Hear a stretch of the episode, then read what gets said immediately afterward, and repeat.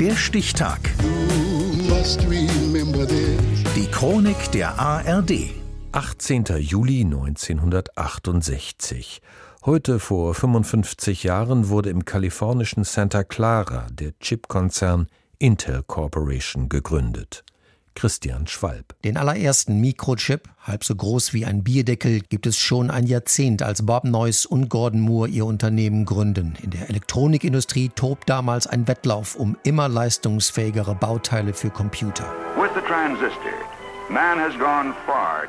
Mittendrin Neuss und Moore. Keine Nerds in der sprichwörtlichen Garage, sondern beide sind Physiker und stehen schon eine Weile im Beruf.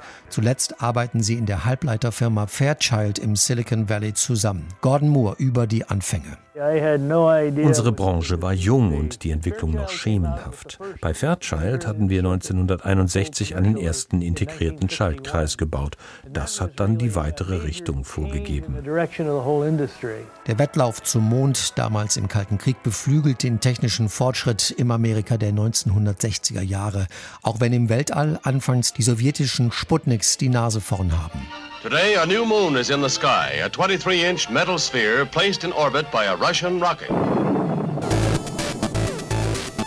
Ein erster technologischer Meilenstein wird der Intel 4004. Ted Hoff und sein Team arbeiten an einem Auftrag aus Japan, bei dem es um Chips für Rechenmaschinen geht. Allerdings ändert Hoff das Design und baut einen ganz anderen, einen programmierbaren Chip, der sich als viel leistungsfähiger entpuppt. I started looking at another design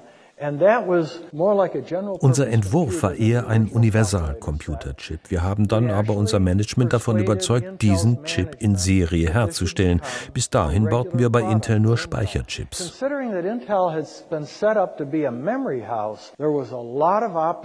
Der fingernagelgroße Prozessor liefert eine Rechenleistung, die bisher nur Computer mit der Größe von Kühlschränken erreichen. Intel entwickelt diesen Prozessor immer weiter und 1981 gelingt schließlich der große Durchbruch.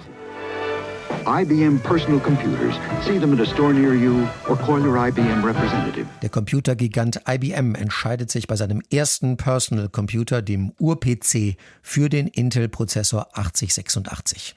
Intel bestückt in den folgenden Jahren mit seinen 286, 386 und anderen Prozessoren ganze Rechnergenerationen. Bob Noyce zieht Anfang der 80er Jahre eine fast schon prophetische Bilanz. Irgendwann werden immer leistungsstärkere Rechner in der Lage sein, Daten hin und her zu übertragen. Wir werden leben, wo es gut ist zu leben, nicht wo es gut ist zu arbeiten. Dann kommt die Arbeit zum Menschen, nicht mehr umgekehrt movement of the work to the individual zur Führungsspitze gehört neben Neuss und Moore auch Andy Grove als Dritter im Bunde. Alle drei gelten im Silicon Valley schnell als Vordenker in einem Markt mit gigantischem Wachstum. Gordon Moore hatte schon früh 1965 einen bahnbrechenden Artikel geschrieben und vorausgesagt, die Anzahl der Schaltkreise auf einem einzigen Chip werde sich jährlich verdoppeln. Das musste zwangsläufig zu immer leistungsstärkeren Computern und niedrigeren Preisen führen und so kam es.